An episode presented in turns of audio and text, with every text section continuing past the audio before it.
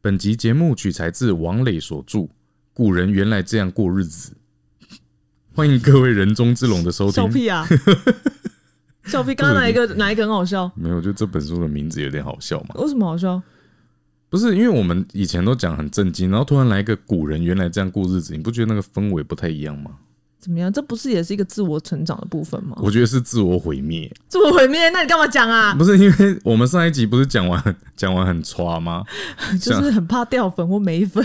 对对对，然后这一集就是又有又有这种趋势，有没有人跟你反映？没有，是目前是没有，但是也没人给我正面的反应。就是正反面都没有。哎、这很奇怪哦。对对对，哎、可哎有有有，就是我自己的朋友听完之后，哎、觉得说，哎、比较轻松一点，哦，不会像以前这么沉压力很重很对对对很，爆表的感觉。对对对。嗯那为什么我这一次会选这本书呢？主要就是因为我上一次讲完白居易他不一年才洗一次头的故事之后，然后我就去逛书店的时候，我就我会看到这本书，哎、古人原来这样过日子，我就翻开，哎、里面居然有相关的知识、哎，然后我呢？我就很有兴趣啊，我就买了。所以又你自己个人兴趣的部分嘛？你觉得大家？你觉得你个人兴趣，大家就一定会有兴趣吗？没有嘛？啊，就主为什持么都人要是以你我为，基础？因为我是基主主持人， 好吗？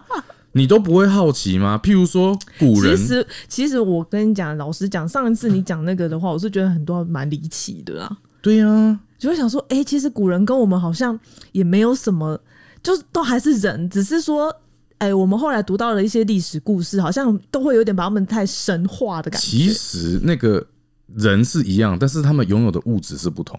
譬如嗯说，同样擦屁股，那时候没有卫生纸，用什么擦？哎、你不会很好奇吗？有哦、哎，有一点雷同 哦。真的吗？真的，而且我跟你讲，还有一个东西，你知道以 好前恶哦心啊！以前人也是，以前女生也是要画眉，哎，对不对？嗯，哎、曾经有一个时代是用那个呢火柴嘿点完之嗯后，然后沾口水去画眉耶。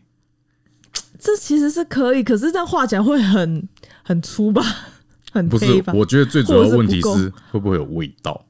味道是导师还好，会就不这个会女一吹生就没了？有这个女生走过去，然后你就会想说，怎么有一个臭味大 衣，那种烤肉味，会不会？哦不知道哎、 OK 应该会啦，可是应该也还好，应该还是当下用完会有那个味道吧。那就再加口水，你不觉得那味道感觉有哦点？就我如果我今天要轻轻闻你一下，说那散发出来那个味道，我是有点怀疑，这样子画的话是会画好吗？没有，因为那个时候就是你没办东法西跟现代物没有那么多嘛，对对对资源没那么多。嗯，那我们现在就来开始揭发古代人的一些生活的秘密。好，预备开始。嗯，我们先来讲一讲古代的厕所。根据统计啊，一个成年人平均一年要上两千五百次的厕所。如果我们上一次厕所两分钟来计算的话，人的一生中大约有整整一年的时间里面是在厕所中度过的哦。哎、其实也也没有算多呢。对一生中只有一年的时间啊。那可是你有一半在睡那如觉，哦那你你这要样想想不是就很多吗？不是啊，那如果厕所有这种便秘的嘞，哦，那更久。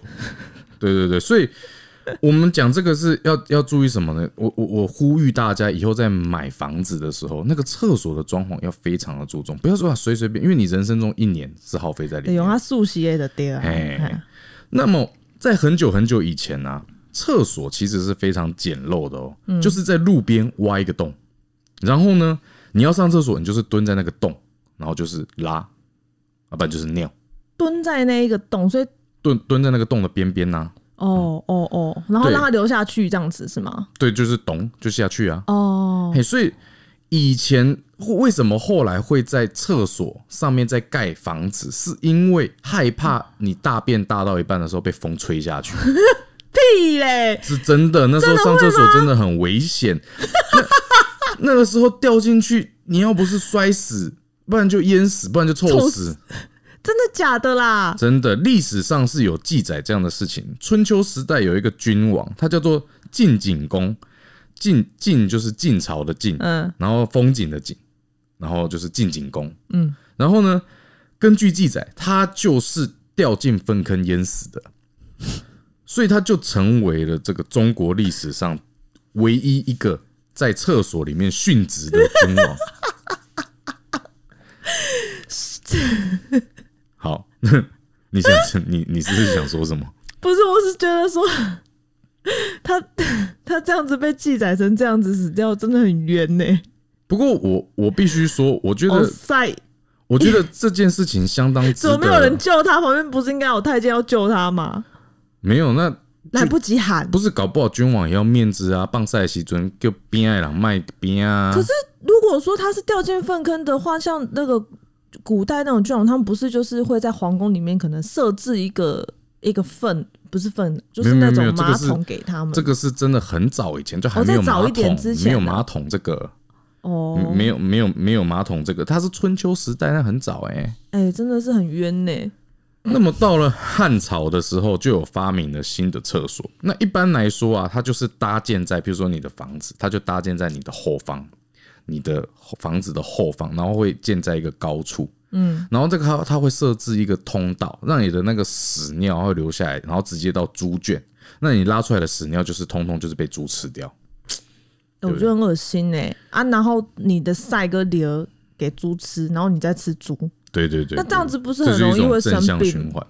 屁耶、这样很容易生病吧？那里面有什么寄生虫啥的，不是对都会生病？这个是会有卫生上的问题。对啊对，可是这是落后地区。可是我跟你说，这种厕所到现代哦，还嗯有一些中国的落后地区都还有哦。我的天呐、真的假的哦？对，那我们刚刚讲的都是正式的厕所。嗯古代，我们现在讲一个很大家都知道的一种西代式，其实现在还有，就是我们常常说的夜壶。哦，那就现在都如果说医院的话，也是用那一种嘛。对对对嗯对，啊不可是以前的夜壶被称作虎子，老虎的虎，虎子，嗯为什么呢？因为那时候都把夜壶做成老虎的形状，没有像现在，现在都一个桶，一个塑胶桶嘛。嗯，以前是做成老虎的形状哦，而且啊，就是应该是为了表达对老虎的厌恶了为什么会这么讨厌老虎？啊，因为以前老虎都会吃你的那个养的动物啊，或者是攻击人嘛。哦，就很早之前可能老虎就下山，对对对，啊，嗯因为以前的人又没有枪，那遇到老虎就死路一条啊。嗯，对，所以他们就对老虎很厌恶。那么现在发掘最早的胡子，就是挖出来，最早是战国时代，也就是说在，你有没有发现，古人真的跟我们一样，从战国时代就很懒，就是 所以其实都是人哦。对半夜就是上厕所就不想出去，嗯，所以就是发明了这个夜壶嘛，嗯，OK，那么但胡子这件事情应该是拿来尿尿的吧？就就是那个时候，他们就是只只只是拿来尿尿，不是又在大便吧？嗯、呃如果拿来大便的话会很臭，对不对？对啊，那么这个等一下我们会再说到。哦， OK，一开始真的是拿来尿尿而已啦。嗯那我们先从名字，到了唐朝，由于唐朝的开国皇帝的爷爷，嗯，叫做李虎，哦，嘿，所以后来古人就不太敢用虎子这个名称，嗯，对不对？因为跟皇帝这有样子关嘛。会有这个忌忌讳的问题。对对对。那后来呢？老虎的形状就把它做成马的形状，为什么呃，不知道，就啊？是不是因为骑马？骑马跟尿尿大便有的姿势很像，诶。是不是有可能你？有可能哦。这个我是真的不知道，但是但是我我们有要可能讲一啊个很重要的东西，嗨，它改成马，刚刚叫胡子，那现在变成麻子麻子，就马子，这样了解了吗？哈，所以啊所以哈，说 以后哈，有没有男女朋友说女朋友是自己马子的，自己注意一点哈。哎、这样很不尊重哎、哎、搞不好真的是因为这个字眼，搞不好就是从这边来的耶。这我不是很清楚、啊大家可以无限的想象，但是这个确实，因为我看了这本书这样子的时候，我觉得我以后听到马子，我都会想到夜壶。对啊，而而且我跟你讲，我也很讨厌人家说哎，今天挖七嗯啦，这真的我觉得很糟糕哎、这很不尊重女生哎、七辣七辣是等于马子吗？台语是七吧？七辣，可是七又不是马，我也不知道，反正其实我不是很确很确定，可是我只要听到说哎、这我马子或是这我七啦的，我觉得都超级不尊重女生的。所以要讲说这喜欢撸饼友吗？对啊，会会不会他们觉得说这个是台语不认凳的人的用不会啊， 你这个就是应该要表示尊重啊。哦，OK OK，、那嗯么呃，因为古人呐、对于马子的要求越来越高，就像你刚刚讲的，诶，是不是装尿尿？可是后来越来越懒，因为可能半夜有可能要棒晒，哦，啊，他就不想再去外面粪坑棒嘛，因为很黑，嗯，啊，然后又这个我不知道是半夜不想要这个这么臭吗？还是这样？还是说不想跑那么远？因为如果说都是设在外面，还要跑去那么远、哦，还要往上爬，对还啊，在上面。对对对对，好会，anyway，不会是后这来样就是要把它的容量越做越大，所以对原来嘛，就是就是为了懒呐、就是希望可以在那边一次解决啊。对吧？对，所以后来就变成做成桶状，因为要装屎，哦所以后来就变成马桶马桶，哦，哎，这就是马桶的由来。嗯，而且你不要小看这些屎屎尿尿的哦，这些屎尿是可以致富的。历史有记载，唐朝有一个叫做罗会的人，或者是罗快，就是会计的那个快，嗯可是也可以讲会不会，我不知道他叫罗会还是罗快。嗯，他就是靠买卖这些罗先生对，罗先生他就是靠买卖这些粪嗯便，然后他就成为了富豪，而且是历史上有记载的富豪哦。没没没没赛对，因为这些粪便可以当成肥料来卖给农夫啊。哦，那么在明清时代，这个北京城内从事这些粪便行业的人就被称为粪夫。粪就是米田共那个粪，然后丈夫的夫，粪夫，粪粪夫。这个是很专业的感觉耶。哦，这很专啊。业，而且我跟你讲，生活在不同区域的居民啊，他们产生的这个粪便价钱是不同的哦啊为。什么？因为他们认为这个豪宅区的人吃的比较好，所以排出来的粪 便营养比较比较有，嗯所以他们的大便是比较值钱的哦。而且这个就是高端市场，你知道吗？嗯当时的粪夫经常为了争夺这些高端市场而发生争斗、 哦，而嗯你且想要请外赛？对，这我就这个我我几哭诶！而且你你想到要请外地半赛？这个我觉得讲起来真的是很有感觉，然后而且我都我我我一直都觉得好像闻到味道，天哪，这个东西真的很扯哎，这也没办法想象哦。对啊，而且到了清朝的时候，粪夫还会，他们还会自己瞧地区哦。你讲这个，我突然想到，应该是譬如说像阿昼那一代，可能是不是也还是有这种职业？因为我有印象中，好像他们有时候会讲到，哎、以景去打赛耶。有可能，因为粪夫这个职业是一直到近代有抽水马桶之后才消失的。他们其实哦离我们现在也不是很远，嗯，就是他们真的是一个职业，对啊，所以你你会发现说，现在我们的生活已经还算是蛮干净的。你你知道以前的人是怎么擦屁股的吗？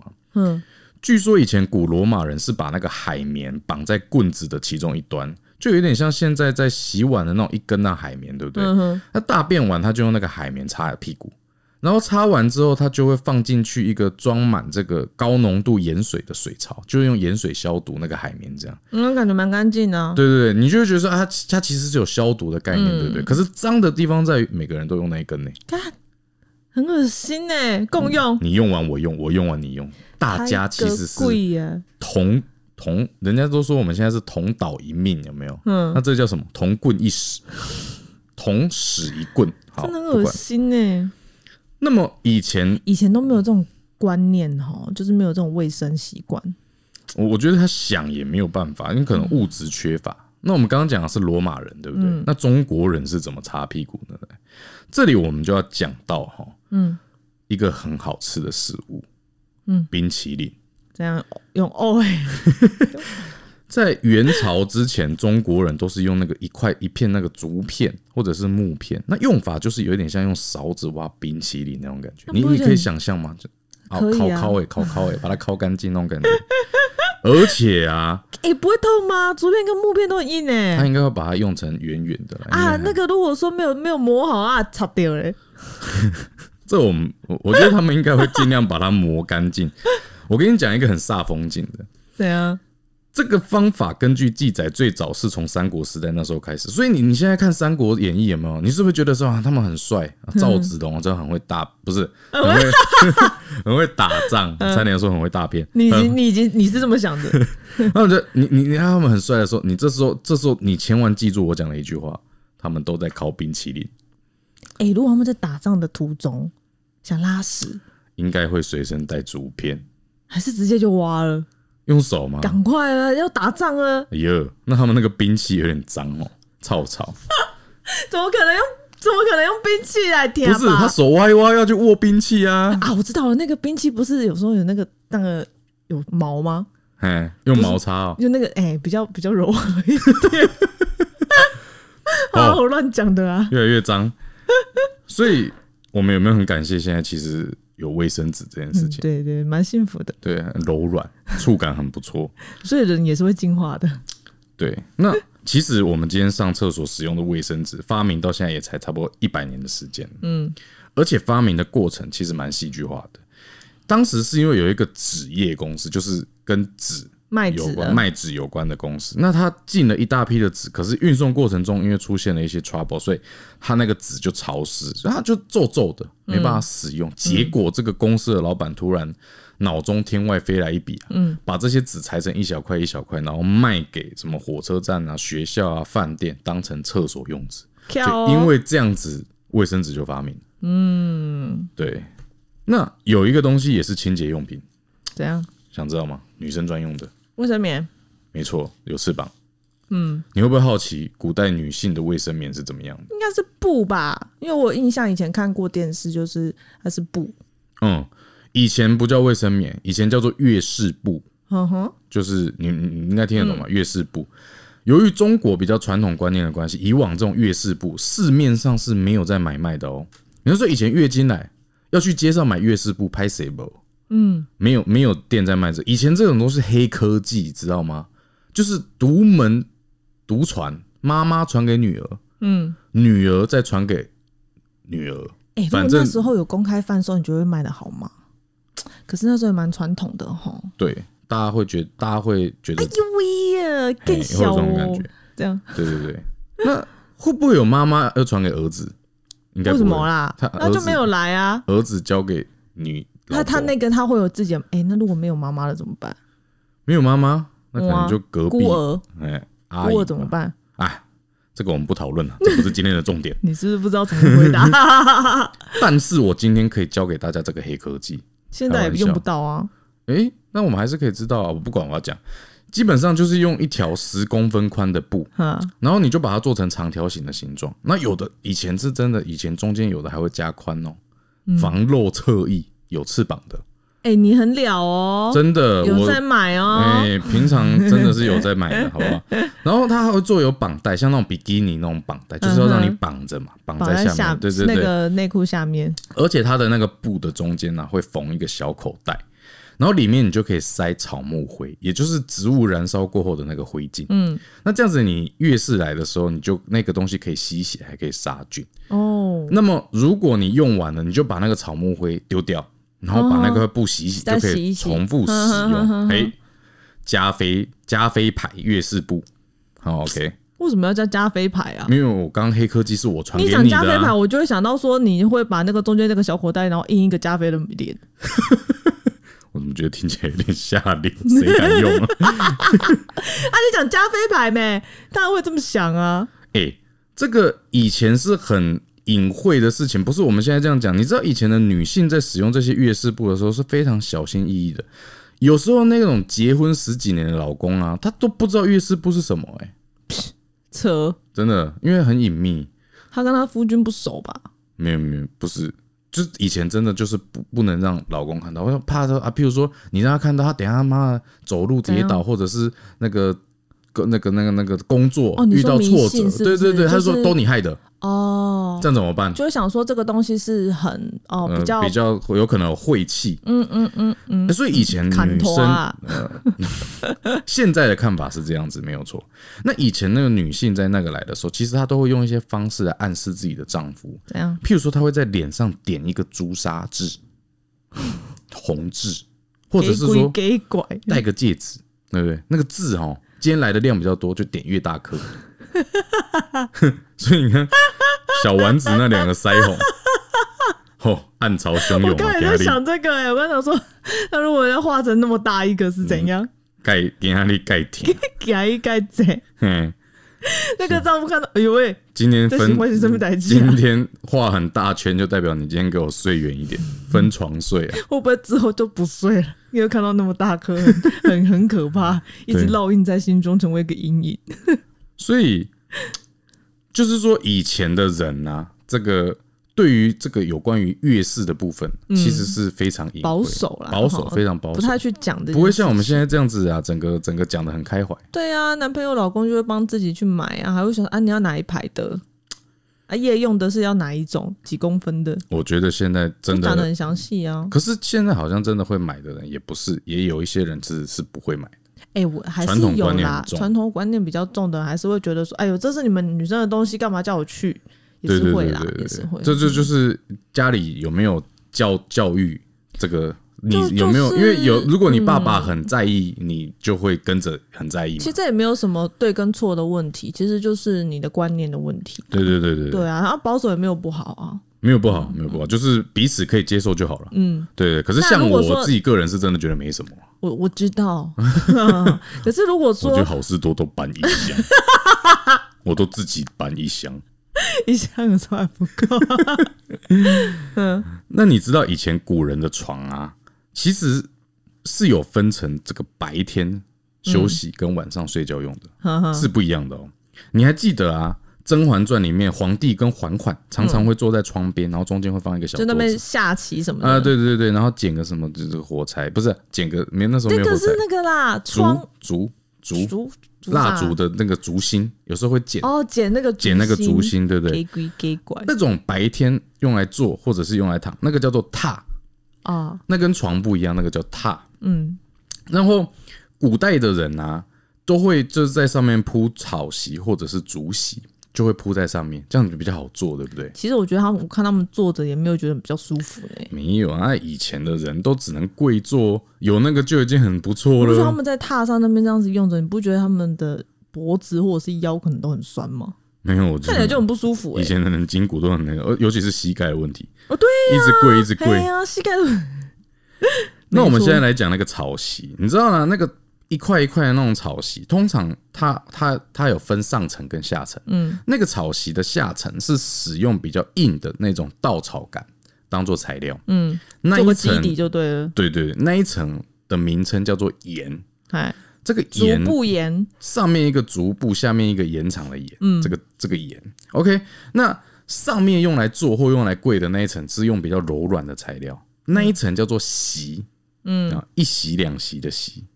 所以以前的人啊，办酒宴有没有都会跪坐在这个草草席上面，所以这个以后酒宴，你看有时候不是会说，哎，我们要参加一个筵席，谁会讲啊延禧呀、以前会延嘛，禧宫不是那个攻略是宴宴席，就是后来是不就是是讲我们就宴席讲啊宴席？可是以前是宴讲会宴席，哦，你说以前由来就是从这边来的，是因为那一个竹那一个草席，哦这个东西的它就是盐跟席。反正就是由这个呃字对对对对对，哦那这个东西去延延伸出来，成为现在的聚会盐，席，对对对就是对，那个而且这个就是那一个草甸。一层就是盐，一层叫席，所以那个草席就叫盐席。嗯啊，因为大家都用那个东西来参加酒会，所以久而久之，参加酒会就变成叫做哎，我要参加宴席。啊，对，那这个东西后来有传到日本，所以日本后来也很喜欢在室内铺设筵席，也就是后来的榻榻米。日本很爱跪耶，你不觉得他们都是跪坐着吗？那以前中国人就是这样，韩国人，韩国也还好，我觉得日本人比较喜欢跪坐啊，。这其实那个应该就是中国人传过去的。嗯嗯，所以呃，这个我我我猜啦，因为这个书上也是这样写。可是说实在啊，因为那个书的作者是中国人， 所以什么东西中国人的？哎，所以这个我们就是听听当做一个参考嗯那么在汉朝的时候啊，能够我们刚好讲到榻嘛，对不对？能够用榻的人，一般都是有地位的人。所以啊，如果你能够被邀请这个同榻而坐，是非常尊贵的礼遇。嗯，古代啊，主人对于客人最高礼遇就是请你上床。有没有觉得暧昧的感觉？有请你上床，就有一是点哪一张床，同榻而坐的感觉啦。就是那个榻啦。啊对对哦对对对，里面睡觉那个床就呃也还不行就不行哎对对那个对只能给丈夫啊，对，可是妻子这可是我们用现代的言语来讲，就有点暧昧了。那么呢，在唐朝的时候啊，唐朝那个时候对于北方的胡人的文化非常的热衷。那时候胡人有一种叫做胡床的东西，嗯，那个胡床就是胡人的胡，然后床床床就是床就是床啊，床就是床，床就是床铺的床，胡床。OK，床不会有人不会有人弄错啦， 哦 OK，讲胡床感觉像床，可是其实胡床是椅子，就是像现在这种单人坐的椅子，嗯哦就是叫啊，胡床。嗯，所以说，这个也是中国椅子的来源。单人坐的椅子，对对对对，所以你知道李白不是有一首诗叫做“床前明月光”吗？嗯，这里讲的床其实指的应该是胡床，为什么？嗯为什么这么说呢？因为你你我们之前其实，在听这个“床前明月光”的时候，都会觉得说，哎、这个李白感觉好像躺在床上，然后看着窗外的月光，对不对？对，可是其实古代的你自己去想象一下，古代的窗户都粘纸，怎么可能看得到诶、月光？他没有纸，家里太穷，破掉。嗯，应该不是啊，哎 呀、那个就变洞了呢。所以这个我们推啊、他测、戳一个洞，他戳一个洞，这么幽默，开玩笑，我乱讲的。所以我们推测李白应该是坐在外面的椅子，哦 啊，这个椅子就是指胡床。所以他讲床前明月光，其实他是坐在这个外面阳阳台吗？那时候有阳台，不是庭院的那个的椅子上，所以他是指床前明月光的床，就是指椅子啦。嗯，不是我们想象中的那个床。嗯哼哼，对对对，所以这个你会不会讲到这个房子的问题？你会不会想到这个以前的人房子到底有多大？应该还是会比我们大吧，因为以前的人没有像现在那么多，嗯，你说的是对的，对吧？对，因为以前的土地广嘛，啊，人又不是很多，对，所以以前唐朝的时候，他们就实行一种叫做均田制，平均的均，然嗯后田地的田。你知道啊，那个时候国家会免费帮民众分配土地，而根据唐朝的法律规定，一个家里的三口人是可以分到一亩地。嗯，一亩地是多大呢？总共是一百五十八平。好大哦，对，很够住哎、其实也不是只有构筑，因为以前的人可能要种一些农作物啦，哦，你是说那些那个地里面还包括农作物那吗？啊你还要种一些农作物啦哦。那应该也差不多一百平做农地，住五十八平，诶、也是不错嘛，对也不是对？很不错了啊。对，那而且这是免费给你的、欸分配的，嗯均田的对对对。但而且这是纸面上的规定，因为实际上你在农村跟在城市里面分到的面积不太可能一样，嗯哼，人口密度差太多。嗯可是可以确定的是啊，就是呃，根据一些文献记载，城市的居民呢，住宅面积也差不多在六十平左右。啊，没有种田呐、那不用种田啊，在里面没有种嗯田，但是就是也有六十平左右可以住。那也很够住啊。对，那有钱人这因为这个是平均的，可嗯是有钱人就不是这样子的哦。有钱人的房子那就是天差地。你还记得那个电视剧那个那个叫什么《军师联盟》吗？嗯，司马懿他后来有有就住一个房子很大，好好好，啊，里面还有对什么孔雀还是鹤什么的，对不对？你你你觉得那个房子到底有多大？感觉应该两两三百平，两三百平，怎么可 能可以？哎、其实两三百平也很大了，要养孔雀也是可以。可是这边我们来参考一下白居易，就是那个啊嗯不洗头的白居易。他当时就是他升官发财，住在洛阳的时候的房子啊，那个房子里面有水池，还有竹林，还有小桥，这样有有没有感觉有点像司马懿那个房子？感觉有很像，有对不对？有，司马懿根据这个不是不是司马懿，白居易根据记载，他那个时候的房子总共有两千六百平。你刚刚说两三百平是什么东西？只是他的一个水池而已，好吗？那为什么他这样子还不洗头？他都这么有钱了，为什么不能叫别人帮来洗头？嗯，不是，他有没有钱不是问题，他是问题是他洗头会掉头发，你洗污你的重点啊，那啊他。有钱啊应该可以去解决这样的问题呀、没办，法，现在再有钱怎么解决掉头发的问题？那时候又没有什么落剑，现在，对不对？又没有植发现在有一个诊所叫啥？现在什么不是一个治治头发的嗯民民什么诊所？民民民警诊所吗哎呀呀呀，对嗯是那对个吗？民警诊所对吧？我听广播 室啊，常常一直用。我不是很确定。嗯不过我觉得有钱人本来就是这样，你也我们也没有什么好见怪不怪。你现在一些好莱坞的明星还不是都买城堡在住？可是两千六百平真的很难想象哎、在家里面根本就迷路吧？对，光在那边走路，哎、光走路，你今天 OK，我今天的那个要走到一万步，你就把你家里走完都已经超过了，对，而且你不只会迷路，你还可以养麋鹿。不好笑、欸啊，好，那我 怎么那们么回冷啊？回归正题。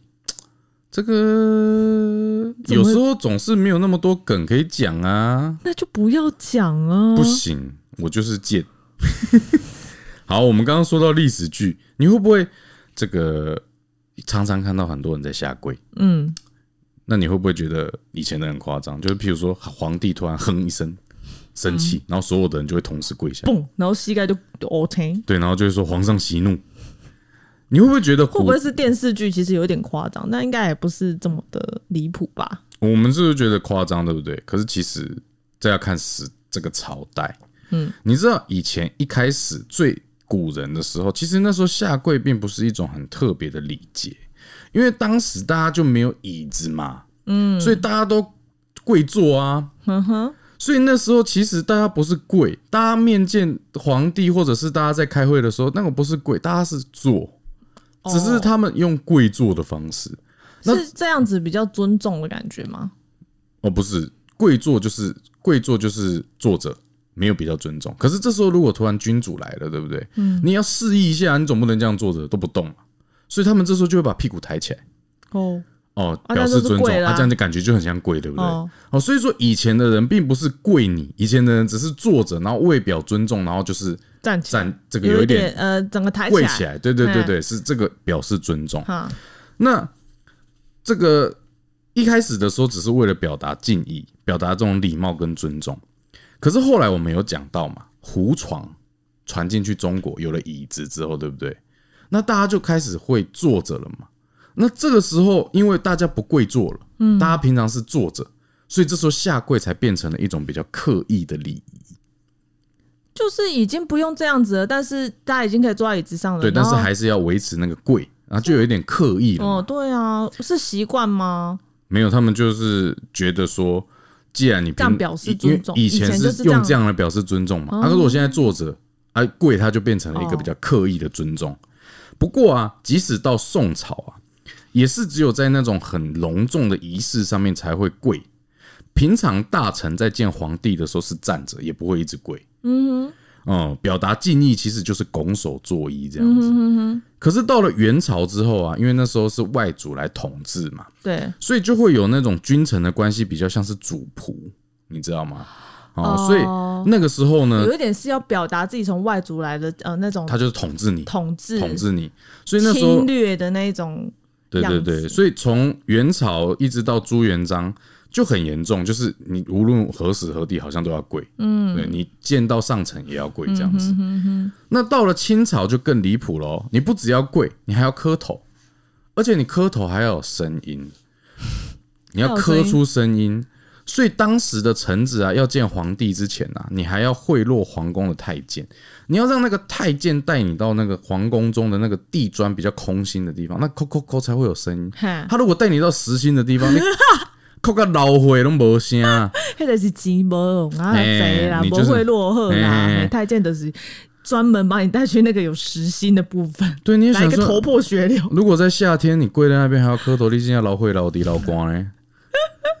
就是想说怎么进一趟宫，然后回来老瓜个老回，对啊，而且说到这个夏天，我们我们你会不会觉得很奇怪？以前夏天我们现在有冷 气，好，电又风转了吗？对对现在我对要转夏天这件事情，夏天这个我们随我还瞬停息留万变，你还是停我还留在停留磕在头。啊磕头这件事情上，没有，我们已经从流汗，然后我们现画在面转到这个哦日夏天的这个部哦分。哎，夏天呢、我们现在有冷气，是只有我一个人觉得这样很硬吗？转的很硬吗？很硬吗？ 你不可以这样子戳我们自己的梗。好，我们讲 summer，OK， 对，夏天。说到夏天这个，我们是不是现在都可以吹冷气？哎你到底要我讲几次吹冷 气？赶快把这话题讲下去好吗？好不好？以前古代古代人夏天是怎么降温的？我讲到很生气耶、对不用对？冰啊，用冰，对不对？那我问你，你会不会很疑惑古代的冰块是怎么来的？嗯，你会不会觉得很奇怪吗？古代是没有冷气嘛？可是你对看你在看甄嬛的时候，是不是有？呃、是甄嬛吗？好像还是还是《延禧攻略》，反就正是古装他们有一个剧冰窖，嗯，就是会推一个东西进来，然后你就会有冰的冰就凉是的可以东西。转那个把手，对对对，然后嗯有冰块那一冰块在种，上面这对，样，或者是做就是把水果放在冰块里面，嗯哼哼，冰冰冰凉凉的那种感觉。那你当下都不会觉得说，哎，古人怎么会有冰？因为那时候又没有冰箱，也没冰库啊，没电啊，怎么又诶有对冰的？耶？很好奇了吧？为什么对啊？没有没有冰箱啊，那你要不要跟我道歉？我为什没有么转的很硬，我还在记恨。我还想知 道呀，这可以吗？好，我就大发慈悲的告诉你， 这个冰啊，他们以前不会制冰，那他们是怎么来？其实他们是用纯的，不是制造的，嗯，因为我要讲秘密喽。以前进呢，然后冬天的时候嘿，湖面会结冰啊，嘿，啊，他们就会请人出来切那些冰，哦，哦，把它们切成一立方公尺所的以是冰用块，存，你刚刚对对讲对，存的，把就把那个嗯一立方公尺的冰块就切切切切切，然后就把它放到地窖里面，然后还在嗯冰块上面都盖上厚厚的稻草，这样就可以确保到夏天的时候，它们嗯都那个冰还没有融化。这真的是古人的智慧呢，吼，对，而且以嗯前大城市都有很多冰窖，在清朝的时候，光是北京城里面的冰窖就有十八个，嗯，总存冰量高达二十万块。需求量很大，对啊，那么我们刚刚讲的是，你看哦，北方的城市湖面结冰，这很正常嘛，嗯那、就可以存冰嘛。对，那南方如果不结冰怎么办呢？啊，对啊，是很热的部分，那他们就有一跟个北方买，呃，不是，他们进口，哦他们直接从国外进口。哦，以前欧美商人就把冰块然后放到船里面，然后运过来，跟中国交换一些这个物资。对，所以这个个冰啊，我们这边还有一个小故事。你知道以前在元朝的时候啊，蒙古的贵族很喜欢在这个冷饮里面加入乳制品，嘿，当时就称这种饮品叫做奶冰，牛奶的奶，冰块的冰，奶冰。那么相传呢、马可波罗那时候来到中国之后，很喜欢这种奶冰，所以他就用这把这个制造方式带回去欧洲。那欧洲也因为这样子而发明了冰淇淋，人是中国人发明的，哎、所以我们也我们同样在讲这一本书是中国教授写的，所以到底是不是真的我们不知道，这是传言。但是如果传言是真的，哎、其实蛮有趣，原来冰淇淋是中国传的。嗯，Made 哦 in China，好，那我们又要转了哦，瞬息万变哦。嗯，说到冰，我们下一个要讲什么？火，哦，因为为什么冰与火之歌，冰一定要跟火在一起。哎，你想这个梗想多久？嗯，我不知道，我我觉得我跟你讲，如果你很快就想出这个梗，我可以说，因为你就是很快去想想一点粗糙的话，我是觉得就算了。如果你花很长的时间在想这个梗的话，真的是很糟糕哎、那我当然就不会说我想了很久 啊，对不对？那我们现在就来讲火，古人是怎么生火的呢？ 其实你想一小时嘛。不要，我们可不可以不要再纠结在这个地 哦，方？好了好了，生活生活，生火，哎、这个怎样钻木取火，或者是用打火石在那边敲敲敲，这些电影都演很多，这个嗯我就不讲。我们来讲两种比较有趣的，有一种啊，这个生火的器具叫做阳穗，太阳的阳，嗯，然后穗呢，这个穗是岁岁有今日，不是岁岁有不是今朝。那个穗是旁边有个耳朵，然后右边一个穗，很像这个是隧道的穗吗？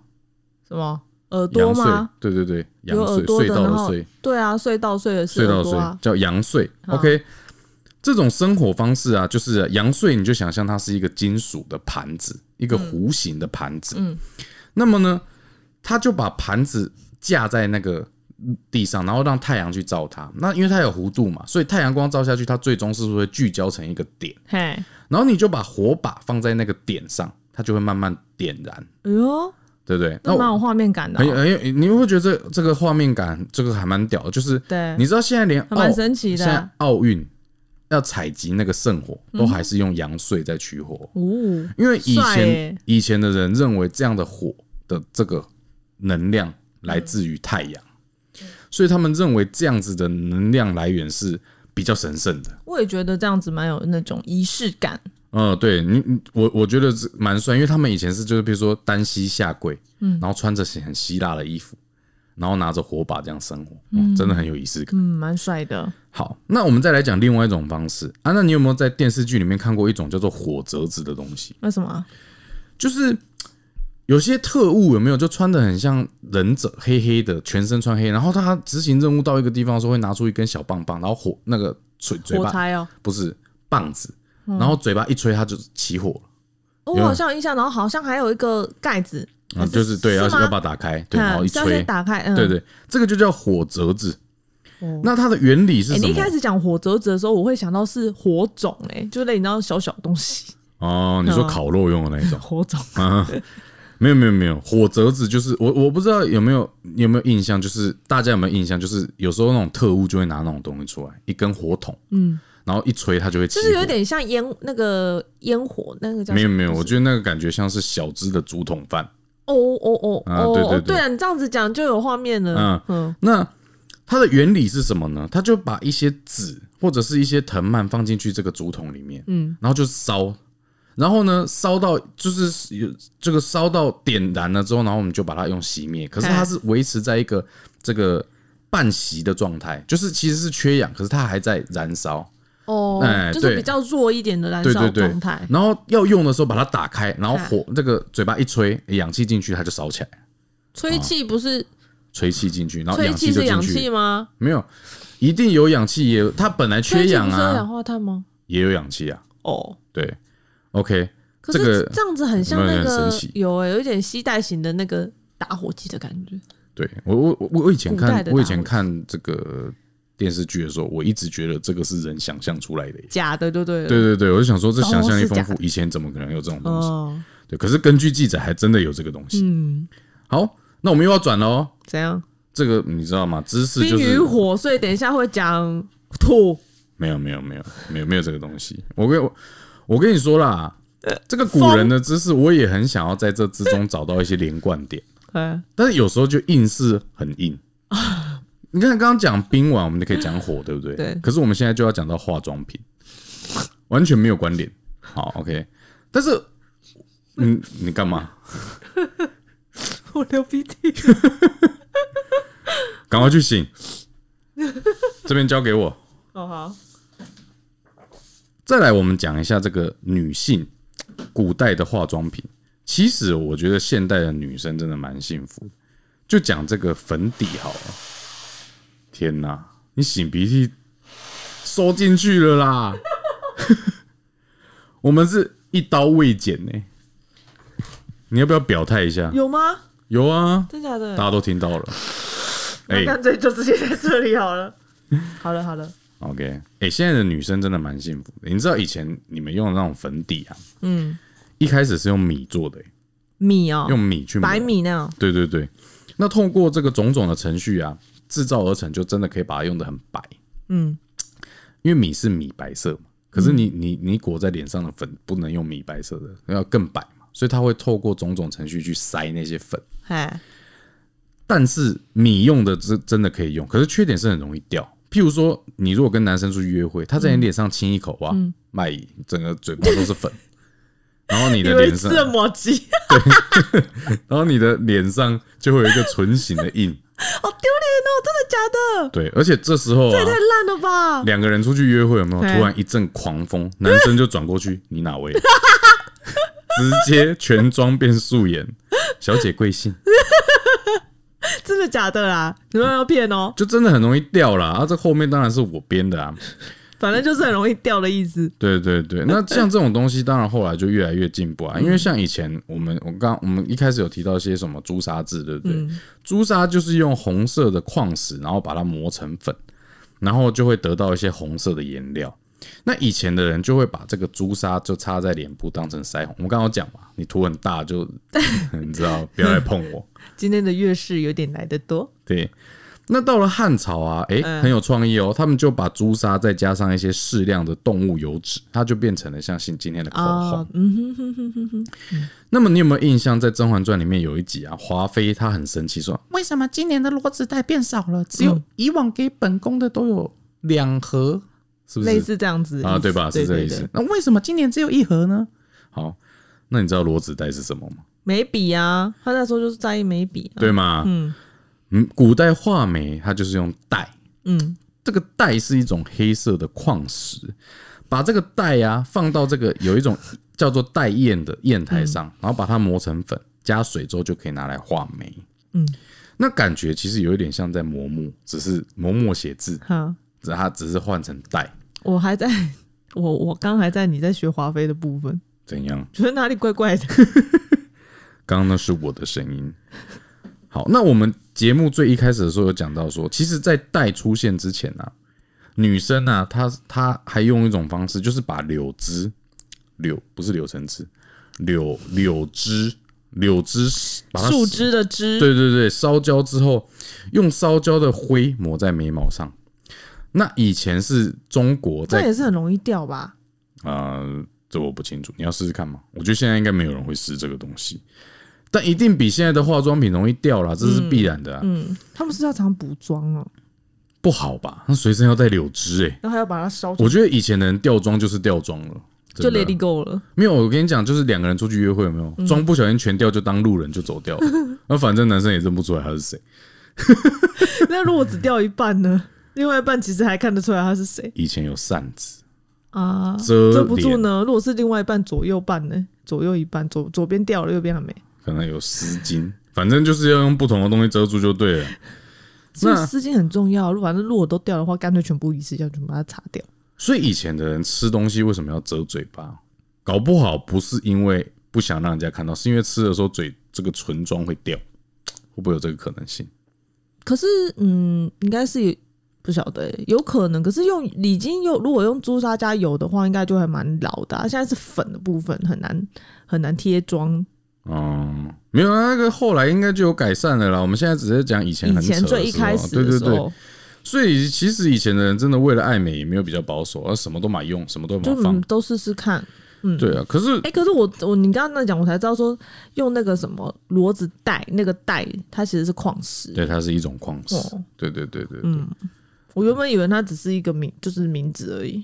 我原本想说带，它就是在讲黑色，就是在讲哦，带也是代表对啊黑黑色，色，就只对是对说对每它的出来的颜色可。是它就是因为它是一种黑色的矿石，所以人家才会把它称作是黑色的意思。嗯，OK，所以以前的人其实也是蛮爱美。那我们对刚刚啊也有讲到这个爱干净的问题，就是我们是会想到一个人，这个白居易先生不。爱干净的部分，一年洗一次头，对不对？我跟你真的说恶，心我跟你讲，古代的人洗头这件事情是很重要的。以前古代人是觉得身体发肤受之父母，所以他其实，你知道白居易他怕掉头发，我在猜，搞不好他不是不一定是为了外表，搞不好是因为他觉得一直掉了他就不孝顺，一直掉了不孝顺，并不是吧？我他就是在意它的外表而已。啊是吗？我觉得就是因为它很容易掉啊，他觉得这样子不好看。 OK，那我我改天帮你问一下。那吓死个 猫，吓死人！欸以前不管男女都是长头发的，嗯，对不对？而且你知道，在汉朝的时候，那时候公务员啊有这个规定，要做五休一，嗯，就是工作五天，休息一天。听起来会不会觉得蛮累的？只有休一天哦、对，休一天，而且这一天目的是为了要让你回家洗头。嗯，这一天就被称作叫做休沐，嗯，休息的休，然后沐浴的沐。那代表五天才洗一次头吗？对，以前的人五天洗一次头是常规，汉朝为什哦那时么？候这很恶心哎、哎、以前洗一次头没有那么简单的。你想一想，那时候除了头发都很长之外，他们还要劈柴，然后还要点火，然后你你要烧水完之后，然后你还要用草本的洗发精，要那边磨那些东西，然后你最后洗完还要擦干。是蛮麻烦的啦。以前是没有吹风机的，而且留长发，你知道那擦干有多累吗？是没错，他们对可不以对就是躺在外面，然后让风慢慢的吹呀、啊，但是也是需要时间的。对啊，嗯所以以前你有没有听过周公吐哺的故事？嗯，其实有一句话叫做周公他非常的礼贤下士，他所以他说他自己就是一木三捉法，一饭三吐哺，就是说他在洗头的时候啊，如果这时候有有人要见他，他为了要礼遇对方，他那个头发湿湿的抓了他就去见人，哈，所以就叫做一木三捉法，就是说他洗个头啊要中断三次啊、我不得不说，我每就每次看到这这一句话，我都觉得它很假。 以前就这件事情，一木三捉法，我那不是那么的熟，但是每次都讲一副一饭三图谱这件事情。啊每次我只要听到这个，我第一我还记得我第一次听到的时候，我就觉得这个真的很做作。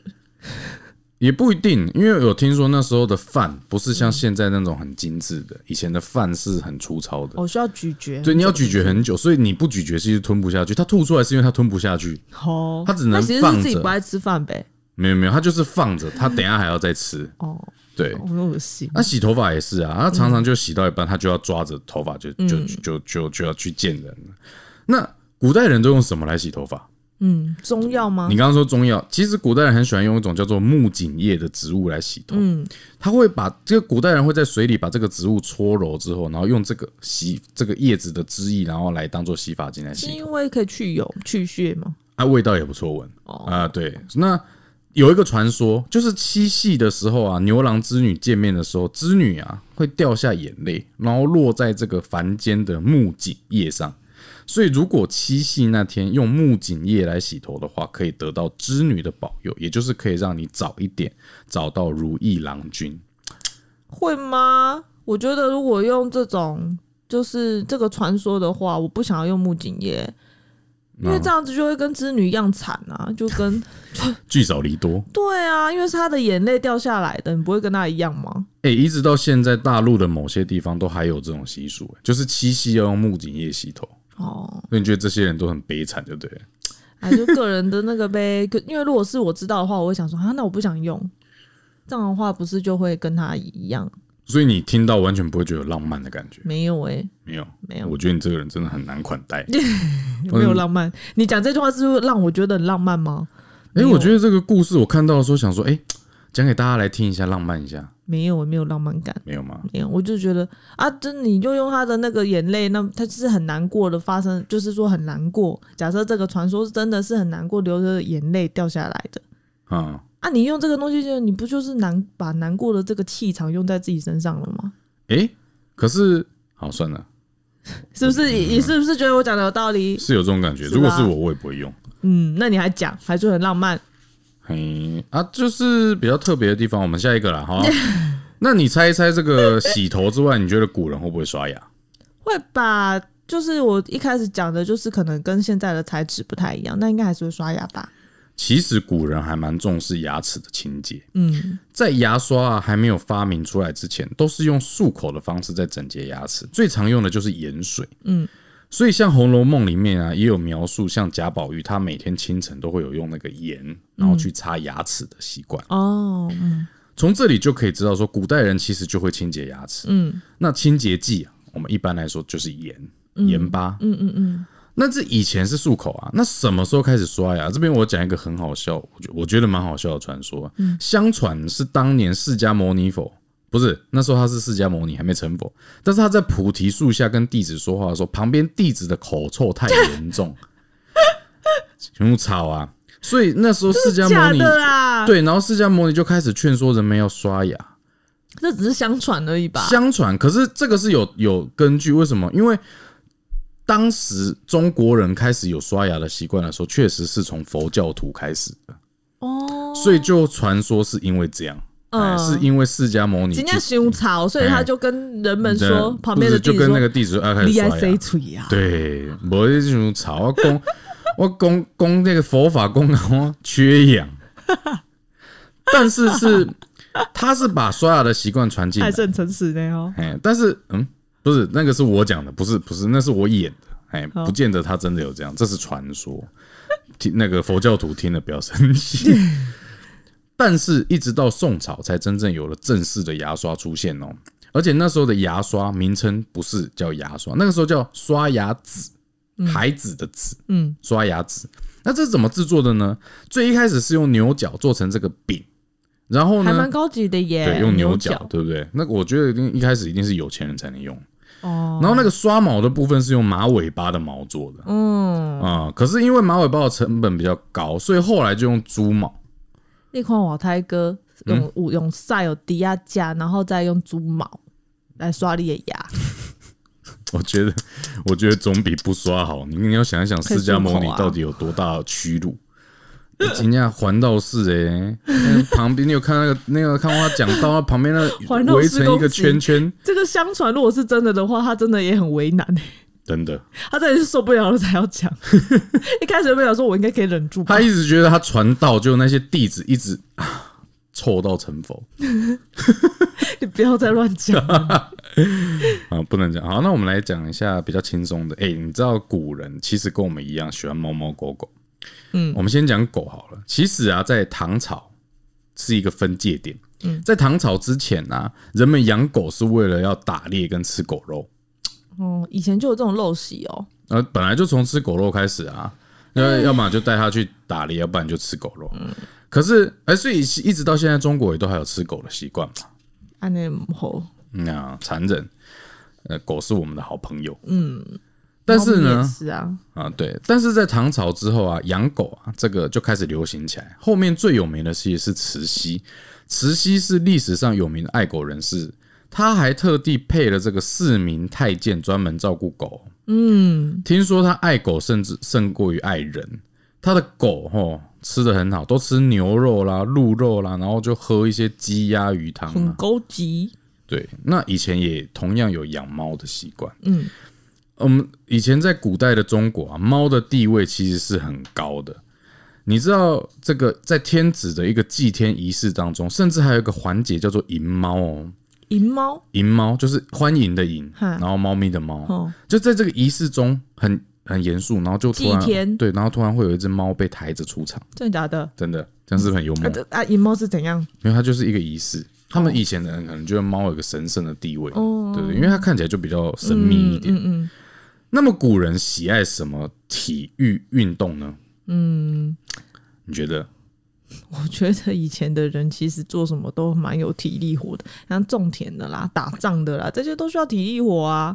就算很有钱的人，房子那么大，光走路不是也不需要运动了吗？特不用特别去运动。嗯，我也觉得欸、我觉是得不以前是的人应该整个整天过完之后就只想躺在那 边，很累哎、超累。但是还是有哦啦，有两种，一种是投壶，投壶你有看过吧？有啊，很多电视剧都会，就是一个壶放在那边，然后用一个是箭吗？嗯，然后去投。对对对。哦就如果以有以前的那种套圈圈版嘛。啊，古对对古对，套圈圈古代版，对对对，你有看过《知否知否》？你应该就知道，就是它有一个桥段，就是大家都在投壶，对不对？那么这个投壶在战国时代其实就开始了，但但是到了唐宋唐末的时候，嗯，唐宋就演变成了全民运动。哦，就是投壶其实没有你想象的这么冷门，它其实真的很红，全民都玩的那一种。那么还有另外一种运动，到现在还在流行哦这个运动就是足球。哦，嗯嗯，足球在以前叫做蹴鞠。那听说哦，中国是足球的发源地，有有没有又来了？什么都是中国的，嗯嗯嗯，对。可是其实这好像也不是乱讲的，因为在一九八五年的时候，当时国际的足球总会会长就有曾经说过，足球是起源于中国，嗯。那么这个蹴鞠啊，它其实在战国时代的时候就开始了，它是起源于当时的齐国，哎、其实战国就是以这个时代是发明了很多东西哦，对，就是虽那时然候很乱，很啊但是嗯乱，但是什么时候都都从那时候开始。那你知道那时候的足球跟现在其实也不太一样，虽然都是踢进对方的球门就会得分，可是那个嗯时候的球门不是像现在是真的一个门，那那时候是在地上挖洞，哦，然后踢到把球那踢进个去洞踢里到面洞就里可以面了，而且你看那个地上的那个篮球、哎，哎、对对对。嘿可是以前也不是各一个洞，以前是各六个洞，哦哦哦，你那边有六个洞，我那边有六个洞，嗯规所以则不太一跟样今，天的规则也是不一样的。那到了宋代啊，这个蹴鞠是中国发展的这个整个是巅峰，而且那时候还有发展出花式的，就有点像花式，就是看谁踢的比较好看，谁就赢，哦就有点像呃，像现在 NBA 做除了有正规比赛之后，还有什么灌篮大赛，啊啊，分啊啊支嗯嗯嗯嗯，哎，看哪一个就踢的最最好好看看，然后难度很高这样子，嗯哼哼 o k 那我们接下来啊，就要进入节目的尾声哦。其实这一集的内内容真的很丰富，有没有觉得？嗯。可我觉得我我我我我觉得你好像有点在这个晃神，没有啦，就是因为我觉得我刚笑的有点累，好，啊我们之前有提到一集的内容，有提到姜太公跟老子的岁数，对不对？对啊，都很大嘛，其实有一些传说，就是说古人好像有的可以活很久，譬如说有一个叫彭祖的人，据说他活了八百岁。屁呀、真的假的？应该听起来就觉得是假的。可是这个古代的传说，应该很多人都听过，就是真的有一个活到八百岁的彭祖。那为什么会有这个传言呢？这本书里面的说法是，据说啦，因为当时有一种计算年龄的方法，叫做小花甲计岁法。看就是花朵的花，然后甲乙丙的甲，小花甲甲之年对对，小花甲计税法这种计算方法，六十天就相当于一年。哦，那这样子八百岁就没有那么那么久啦。，对，如果按照这个方法来计算的话，八百岁实际上就是一百三十岁，那比较合理。比较合理。但是其实一百三十岁也很长，所以基本上我们可以确定说，他其实是一个很长寿的人。嗯，那么一般的情况下，古人到底能够活多少岁呢？经过大陆啊有一个学者的研究，古人的平均寿命，听好了、哦，很吓人哦，哈，其实现在大家都可以去想象一下，比如说你，我现在直接问你，你觉得一个秦朝人，你凭直觉告诉我，你觉得一个秦朝人平均寿命大概是多少岁？三十几岁，三十几岁，对不对？嗯，有这么这么，你你觉得平均三十几岁有这么年轻吗？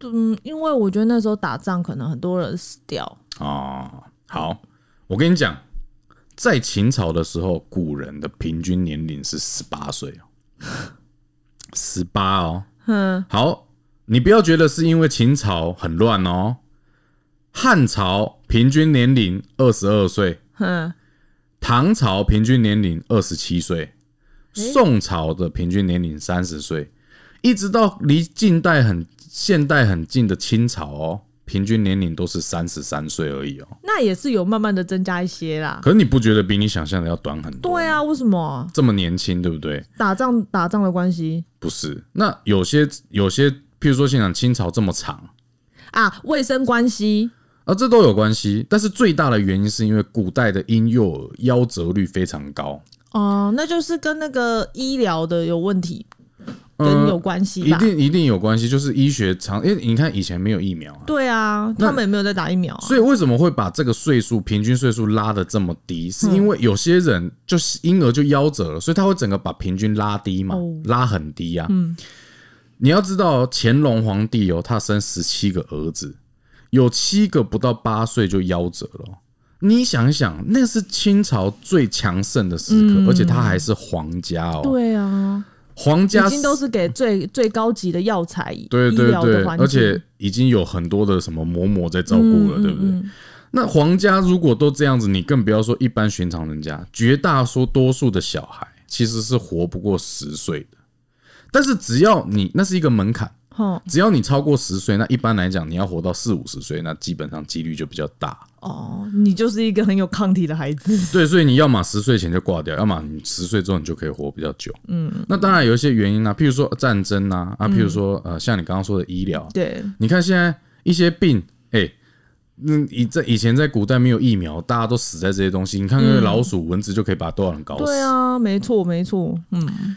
而而且且以前的医疗真的很很很糟糕，是因为医疗技术没有到那么发达。嗯，我之前看过一部剧，就是说他他就是受伤，脚受伤，嗯，然后就是。应该是枪伤还是刀伤吧，嗯，然后就来就半夜就啊被人家抬去那个医院，就那医生看到他说啊你这个要切掉，吓死人了，那那对那对他来讲他只是这边受伤，为什么需要切掉？就哪里不好治，他就切哪里。对对对对对，就是以前的医疗其实素质真的是不是那么高。可是我印象中，你看这个剧，基本上那个医生也已经算是比较靠近现代了。对，那你对更不要讲以前秦朝的时候，而且那时候没有西医，那时候都是中医。而且其实我现在想一想，哎、以前你譬如说像之前我曾经有动过这个疝气的手术，哎、你想一想，那古代那个没有没有，顶多就是用一个疝气带绑住，可是他根本没有办法动手术。啊，以前你有以前的庸医一定有很多嘛，可能跟你讲很多。你看，像以前那个秦始皇吃那个仙丹，嗯，啊，对不对？就造重导金致属嗯什么水银什么的嘛。所以其实啊，我们现在不是有看到很多穿越剧，譬如说像《庆余年》，嗯，譬如说像这个《赘婿》哦嗯我们现在的人看到这一部，我们就会想象说，哎、我们现在的知识如果带到古代去，我们一定可以成为一个大富豪。我告诉你，千万不要这么想，你最应该带回古代的不是这些知识，我觉得是药。抗生素，对你没有药，你根本活不先在那过。边先好好活着你。要先活着，你活不了，你生个病你就死了。还有那些资讯有什么用？ 嗯哼，OK。